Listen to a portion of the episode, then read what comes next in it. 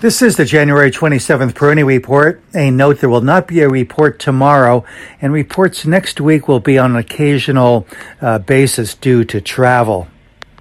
Expansive trading swings in yesterday's session, uh, pre and post the Fed's statement following its meeting, were reflected in the volatility index. The VIX um, had quite an excursion from the 27 level to uh, a level over 32 by yesterday's closing bell. So the market still seems to be a bit on edge, but I believe that the underlying bias is shifting to a more positive tone here.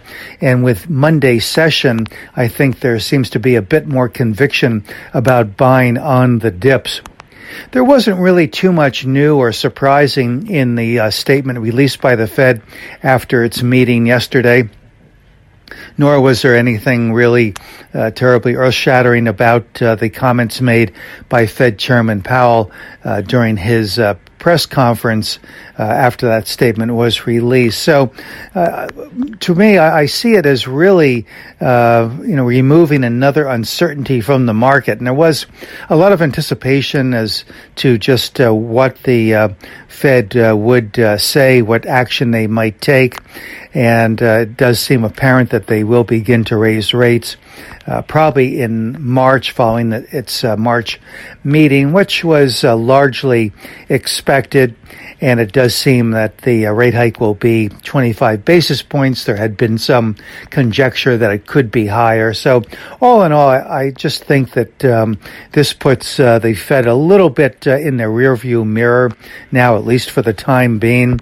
No surprises, pretty much what had been anticipated. And in my view, technically, uh, I think um, what the market has really been baking in here with this extraordinary volatility in January. So I think the market has really discounted the prospect for a series of higher interest rates, just as the Fed announced last year. So here again, the Fed has been relatively transparent in indicating uh, just what uh, its intentions uh, would be with respect to raising rates and tapering. It just didn't seem to be any real uh, change uh, following yesterday's uh, conclusion of their two-day meeting. So I think that's a good thing, and it does put the focus a bit back on the earnings season.